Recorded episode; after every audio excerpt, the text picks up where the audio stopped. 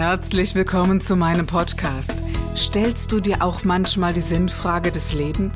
Auf der Suche nach Glück und Leichtigkeit? Ist Erfolg für dich ebenso wenig eine Frage des Zufalls?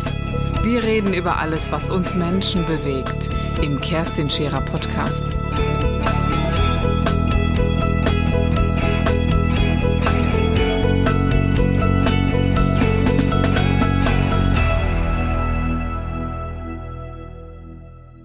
Sich auch dann mal so erlebt zu haben oder auch etwas geschafft zu haben und geschaffen zu haben, ist ja auch etwas ganz, ganz Wesentliches äh, im Theater. Ich glaube, dass es auch sehr viele sensible Menschen im Theater gibt, wenn ich das mal so sagen darf. Also ich glaube, ich habe noch keinen Theaterintendanten erlebt, der äh, unsensibel ist oder er wirkte vielleicht manchmal so, aber schlussendlich, es ist eine, ein, ein, ein feinsinniger Typ Mensch, der das Theater liebt. Und das ist ebenfalls gepaart mit dem, dass man sagt, welche Menschen lernt man dort kennen.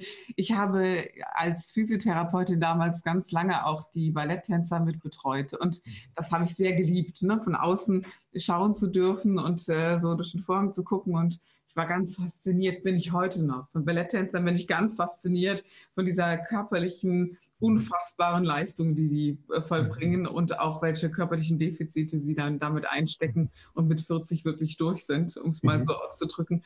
Aber was für eine Kunst das ist. Und das ist nochmal etwas anderes als Schauspiel und es ist auch etwas anderes als Operngesang und ja nochmal, äh, das ist dann die, die Szene, aus der ich in der Hauptsache gekommen bin. Ich habe sehr viel und damals auch gar nicht so wahnsinnig schlecht Klarinette gespielt und war ganz viel im Orchester und dann eben auch ähm, ja, dieses Theater von dieser Seite kennengelernt.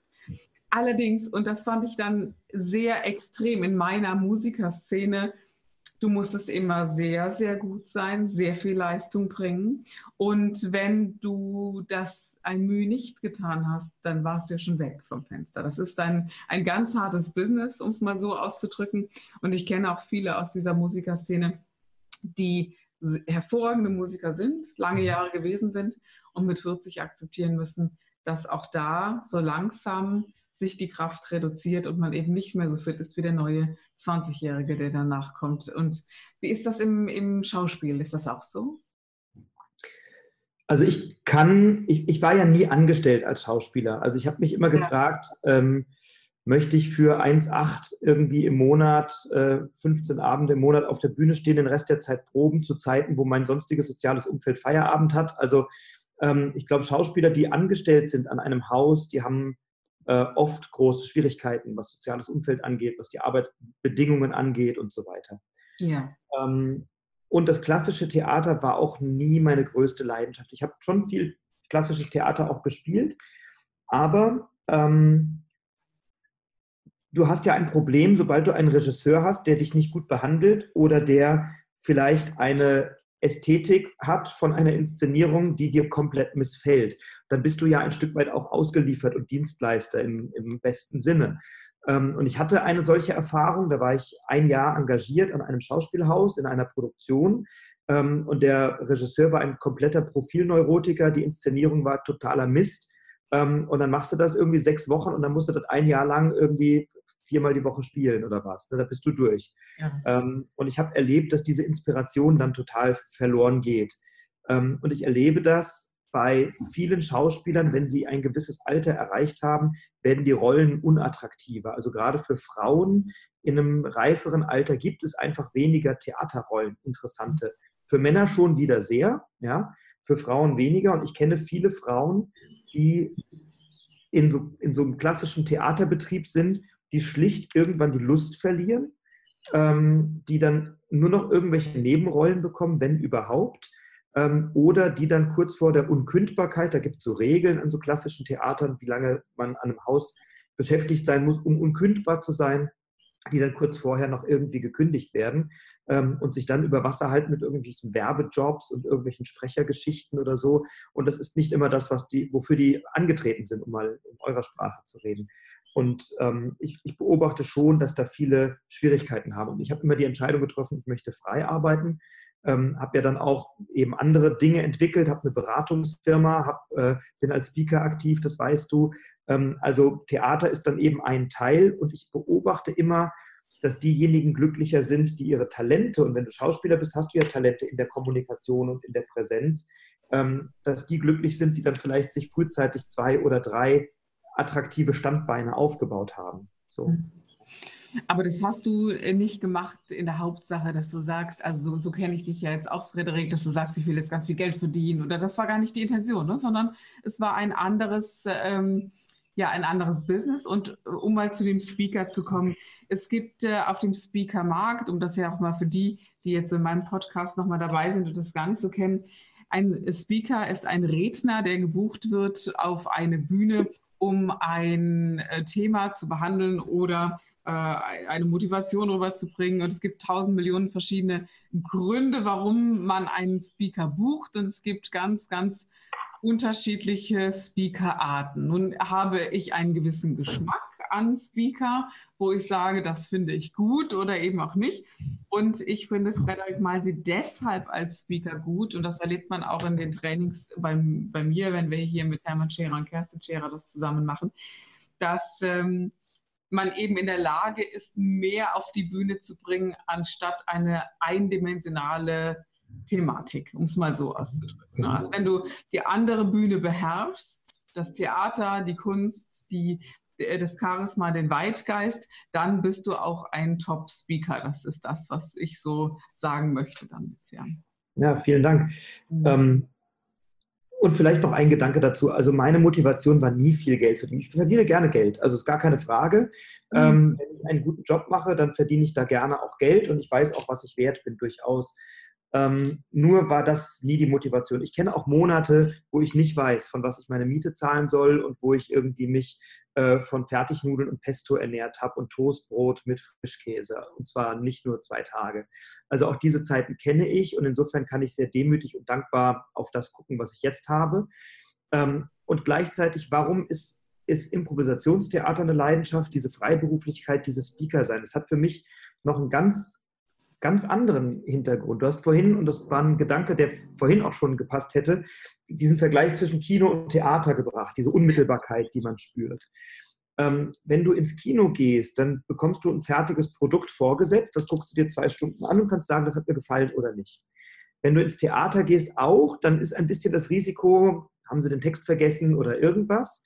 Ähm, wenn du dir Improvisationstheater anschaust oder auch als, äh, als Speaker, bist du viel unmittelbarer an den Leuten dran. Natürlich hast du auch als Speaker ein Konzept und deinen Text und deine Abläufe, das ist ganz klar.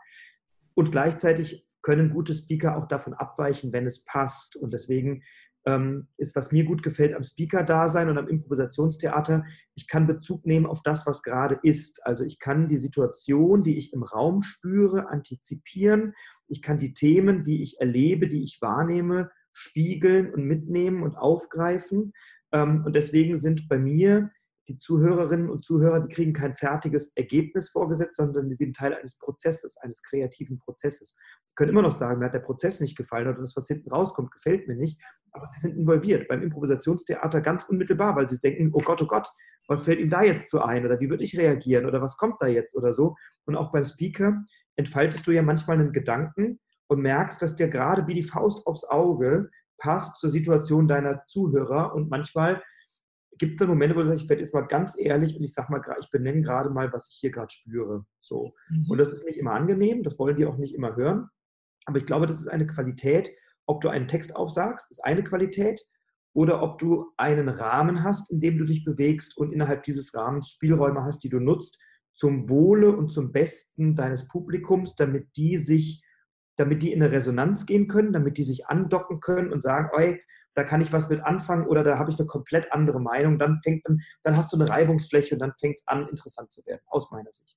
Genau, und das ist ein ganz, ganz großer Unterschied zu denen, die dann sagen, ich habe mein Konzept und meine Folien, die dann an die Wand geworfen werden, was ich dann auch sehr extrem finde. Ich habe gar nichts dagegen, dass man die Technik einsetzt, aber, äh, aber es muss halt passen. Und ja. diese Kombination zwischen dem, der auf der Bühne ist und dem Publikum, das muss eins werden. Das ist eine, für mich ein, also das ist mein Maßstab übrigens, ob ich gut gewesen bin auf der Bühne. Also wenn man sagt, die tausend, die da vor einem äh, sitzen, sind die bei dir? Hast du sie alle gehabt? Beide gehabt? Ganz gleich, was sie von dir mhm. halten. Also gerade mein Thema ist ja echt ein bisschen crazy und dieser, da sagt die eine, äh, das eine Drittel, mein Gott, was ein Unsinn, und die anderen zwei Drittel sagen, hey, das ist echt mein Ding. Aber ähm, da, darum geht es gar nicht. Sie sagen dann nicht, ähm, Diva-Käse, sondern mhm. sie sagen, das ist echt nicht mein Thema und so denke ich nicht. Ja. Das ist ein sehr großer Unterschied. Und und ich habe wirklich erlebt, äh, äh, zu Beginn, als ich so als äh, die ersten zwei, drei Male so gebucht war, dann dachte ich immer, äh, Frederik, oh,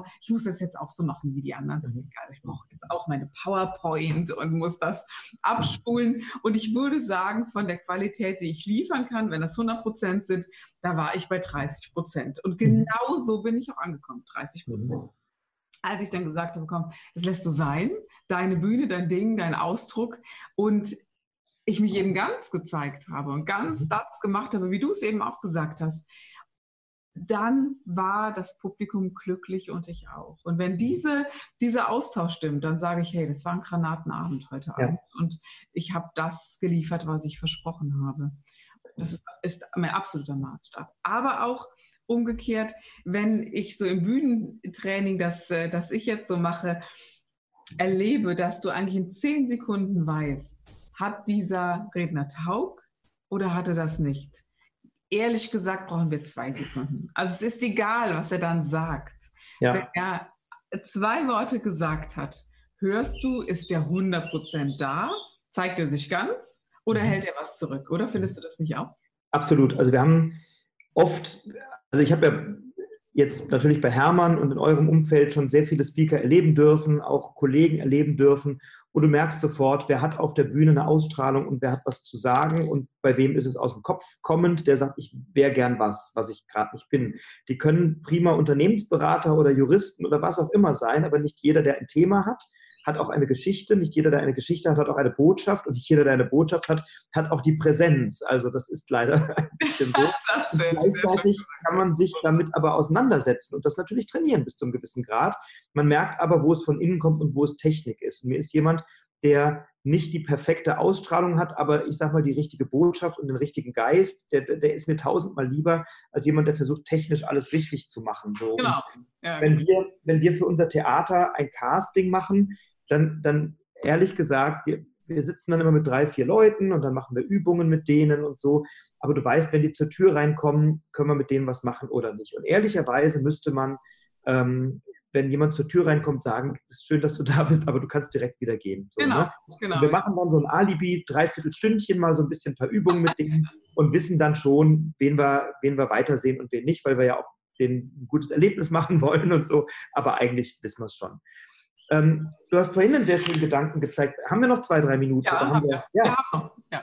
Du hast gefragt, ähm, kann das jeder? Ähm, und wenn du erlaubst, würde ich vielleicht so ein, zwei Ideen mitgeben für diejenigen, die gerne mal was erleben wollen mit sich oder für sich. Äh, so ein, zwei Techniken, Übungen, Gedanken, wenn, du, wenn wir dafür Zeit haben. Sehr gerne. Ja?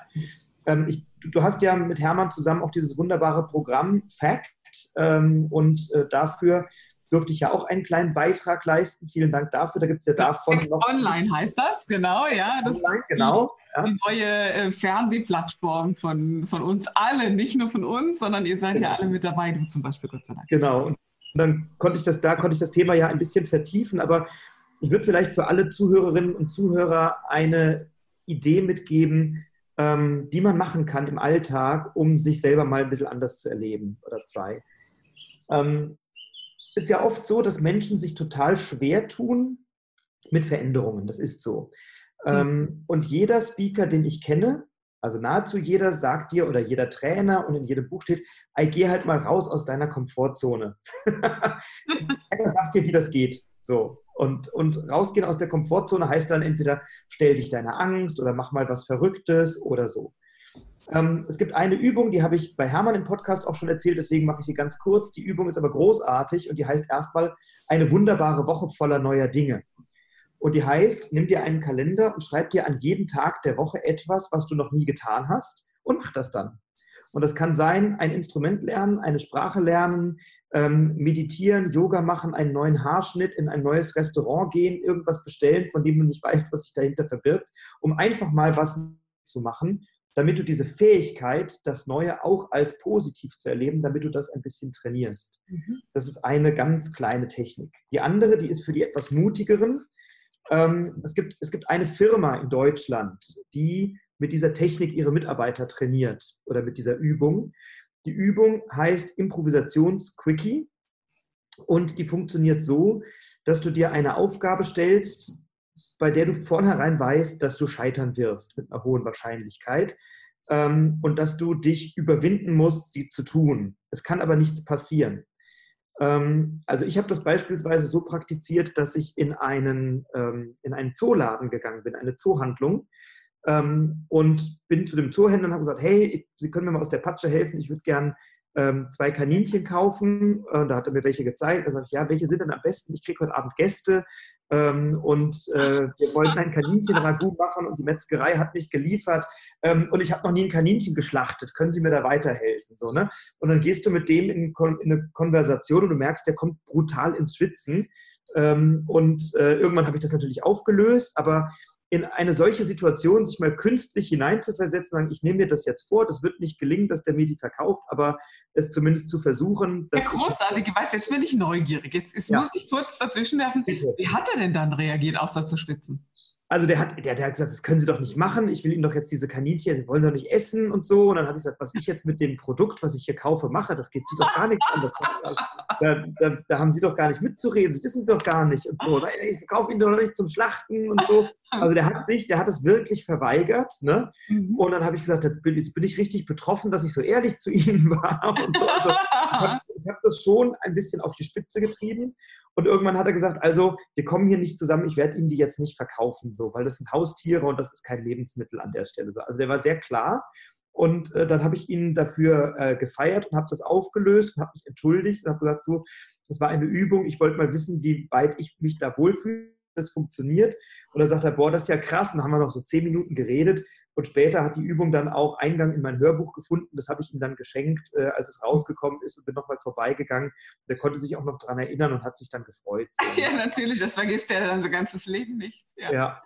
So, ne? Oder was, was, was du auch machen kannst, ich war beim, äh, ich war beim IKEA und habe dort gesagt, na, sie werben ja immer damit, dass man ihre Möbel so leicht aufbauen kann ich habe äh, zwei linke Hände und ich würde gerne mal probehalber jetzt hier so ein bisschen was aufbauen. Wenn mir das gelingt, kaufe ich das dann und wenn nicht, würde ich es da lassen. So, ne? Und dann gibt es irgendwie die Mitarbeiter, die dann sagen, ich weiß gar nicht, ob wir das dürfen. Und dann haben die irgendwann zu viert an diesem Infoschalter gestanden und über mein Ansinnen diskutiert und hinter mir die Schlange wurde immer länger und die Leute wurden immer genervter und gereizter, weil dann die vier Leute darüber diskutiert haben, ob ich jetzt ein Billigregal im Gang aufbauen darf oder nicht so. Ne? Und ähm, da war ich, weil ich bin sehr harmoniebedürftig und so, also ich war sehr weit auch außerhalb meiner Komfortzone, aber mhm. das hat etwas, das hat etwas ausgelöst, nämlich die Fähigkeit, mit unangenehmen und ungemütlichen Situationen lockerer klarzukommen und zu wissen, ey, wenn ich das geschafft habe, dann wird mir auch anderes gelingen. Und die, die Firma, die ihre Mitarbeiter damit trainiert, das ist übrigens der Bundesnachrichtendienst, der mit dieser Fähigkeit oder mit dieser Übung äh, seine verdeckten Mitarbeiter schult, dass die in Krisensituationen den Kopf bewahren können. Da gibt es noch krassere Trainings natürlich bei denen, das ist ein Einstieg, aber ähm, das ist etwas, das trainiert wirklich auf eine spielerische und sehr lustige Art und Weise ähm, die Fähigkeit, sich mal auch seinen Ängsten oder seiner, seiner, seiner Komfortzone ein bisschen zu nähern. Ja, auch über sein Schamgefühl zu gehen. Ne? Man hat ja immer so dieses ja. Empfinden, man möchte gefallen und das sprengt jedoch einen gewissen Rahmen. Ich glaube, es gibt Menschen mit Kontrollbedürfnis, die da erstmal echt was zu tun haben, was ich großartig finde. Genau, und andere stellen sich auf den Marktplatz und fangen lauthals an zu singen und ich mache dann eben sowas, dann mhm. habe ich die Kommunikation nur mit ein oder zwei Leuten, dann ist das in Ordnung so. Aber es trainiert vieles, es trainiert die Schlagfertigkeit, es trainiert so eine geistige Beweglichkeit, das ist wunderbar. Ähm, es trainiert auch die, eben den, den Umgang mit Scham und mit Unangenehmem und so. Also das ist eine Übung, mit der man schon viel über sich lernt und auch guckt, wo, wo ist meine Grenze und was bin ich bereit oder was kann ich machen. ja, wie gehe ich mit Angriffen um? Also wie, genau. wie, wie kann ich das irgendwie noch trotzdem deichseln, auch gleich ich zurecht ja dann, man weiß ja dann auch, dass man zurecht angegriffen werden würde und äh, wie gehen die damit um, wie gehe ich damit um? Das finde genau. ich eine ganz großartige Übung. Ich mache Man kann es sofort auflösen und sagen, es war nun Spaß, ich wollte es probieren, ich bin da gerade in so einem Selbsterfahrungstraining. Ja, aber selbst das findet ja nicht jeder toll, oder? Sag ja. mal, die sagen ja nicht alle, juhu, das ist so toll, dass du in deiner in der Selbstfindungsphase bist. Das ist natürlich das Nächste, oder? Wir ja. haben die alle gut drauf reagiert bislang? Nee, natürlich nicht. Aber also mein, mein, hm. mein heißer Tipp an der Stelle, mach das nicht in deiner Heimatstadt, wo dich die Leute kennen, sondern fahr woanders hin. ja, also das, das, das kann man schon machen. Und etwas, was man ganz heimlich im Stillen für sich machen kann, um seine Kreativität ein bisschen herausfordern, herauszufordern, ist eine Übung, ähm, die heißt die heimliche Synchronstimme. Die mache ich ganz gerne, wenn ich im Café sitze oder wenn ich auf dem Balkon sitze und Menschen beobachte. Mhm. Ähm, ich stelle mir dann vor, wie könnten Fantasiestimmen von denen sein und welchen Dialog führen die gerade miteinander. Und dann synchronisiere ich die heimlich, sodass ein sehr lustiger Dialog sich entspannt. Oder wenn ich mir jemanden dabei habe, dann kann man das auch zu zweit machen, sehr leise. Ähm, und allein das, wenn man im Bus fährt, in der U-Bahn und sich ein bisschen langweilt und einfach Leuten etwas in den Mund hineinlegt, sich eine Biografie ausdenkt, sich überlegt, wo fahren die gerade hin, was sind das für Menschen und so. Und das auf eine spielerische Art und Weise macht, man entdeckt viel über seine eigene Kreativität, was fällt mir da ein, was geht bei denen gerade vor und trainiert man seine Fantasie und sein Vorstellungsvermögen auf eine sehr schöne Art und Weise auf. Das kenne ich und das ist auch eine wundervolle Übung. Das ist aber keine Übung mehr für mich, sondern wirklich etwas, wo ich sage, das ist so des Lebens manchmal wert. Das ist etwas sehr, sehr schön. Das kann ich nur empfehlen. Aber vielen, vielen Dank für diese drei Megatipps, wie ich finde. Gerne. Und ich fände es ganz fantastisch, wenn das irgendjemand mal ausprobiert. Schickt uns das doch mal. Wir, Bitte. Ja, äh, wir sind da sehr dankbar, wenn sowas auch umgesetzt wird an Übungen. Und äh, Vielleicht filmt ihr das sogar. Ich fände ja, ich würde das ein oder andere sehr witzig finden, wenn ich das so ehrlich sagen darf. Ich habe ich hab etwas sehr Berührendes erlebt, weil ich das auch immer sage, dann in meinen Vorträgen, sagt, Leute, sagt mir das, schickt mir das, filmt mir das. Ich kriege das ja immer nicht mit, ob was dann draus gemacht wird aus so einer Idee.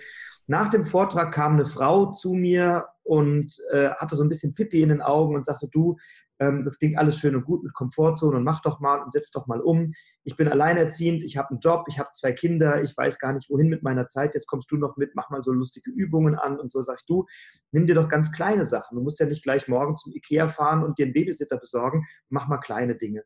Und ein paar Wochen später kriege ich ein, äh, eine Nachricht bei Facebook, ähm, weil ich habe in meinem, in meinem Vortrag geht es um das Thema, mach aus deinem eigentlich dein Jetzt. Es gibt so viele Dinge, die wir eigentlich schon immer mal machen wollen, die wir aber nie umsetzen, warum auch immer. Und äh, sie hat gesagt, ich habe es gemacht und sie hat mir ein Video geschickt, wo sie hinterm Klavier sitzt, so einem Keyboard und sagt, ich, seit Jahren möchte ich gerne Klavierunterricht nehmen.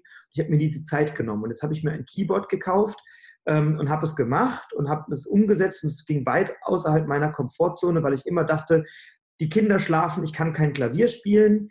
Dann habe ich überlegt, wie sieht die Lösung aus. Ich habe mir ein Keyboard gekauft mit Kopfhörern und egal wie müde ich abends war, ich habe eine halbe Stunde geübt und habe das Geld investiert und ich habe ein bisschen gespart und habe das gemacht. Und dann hat sie mir kurz vor Weihnachten zwei Weihnachtslieder geschickt, die sie eingeübt hat, am Keyboard spielend und singend. Und die Tochter hat so ein bisschen wackelig das mitgefilmt. Ähm, und da hatte ich wirklich Pippi in den Augen, weil, weil, weil sie das, sie sagte, das hat mein Leben so bereichert dass ich jetzt abends entspanne, nicht mit Netflix, sondern indem ich da 20 Minuten ein bisschen Musik mache.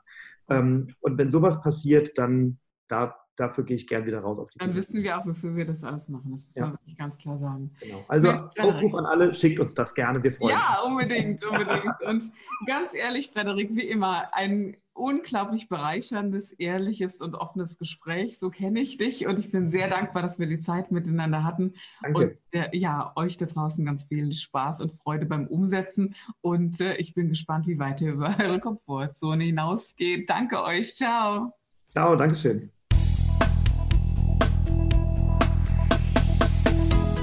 Das war der Gib dich ganz Podcast mit Kerstin Scherer. Wenn du mehr über mich erfahren möchtest, dann gehe auf meine Website www.kerstinscherer.com oder besuche mich ganz einfach bei Instagram Co. Du interessierst dich für bestimmte Themen, die du jetzt noch nicht gefunden hast? Dann schreibe uns eine E-Mail an info@kerstinscherer.com. Wir freuen uns auf dich.